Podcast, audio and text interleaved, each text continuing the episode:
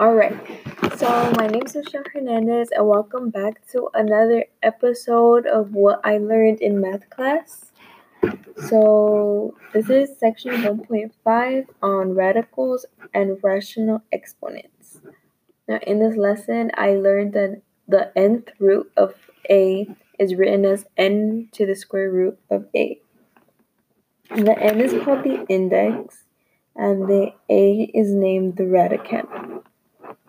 Now, if an index is even, then the answer can be positive or negative. So, like, let's say that n is equal to 4 and that a is equal to 16. Then the answer can be positive 2 or negative 2. Because either way, if it was negative, since it's since you're using the square root, then it will just turn back into a positive and it will still equal to positive 16 since the index is even. However, if there is a negative in the radical and the index is even, then there's no real solution. So this would be in the case of, let's say that n is equal to 4 and then a is equal to negative 16 this time. So since the index is positive and the radical is negative, there would be no way to, like, we all know that the answer would be 2 in the original question, but it doesn't work out in this case because then it would just turn back into a positive and it would always equal positive 16. So there was no way that it would equal to negative 16. So the solution is that there is no solution. And no. Okay.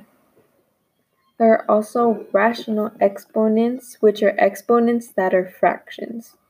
So basically, what these do are they turn the denominator into the index, and the base number is the radicand with the numerator as an exponent.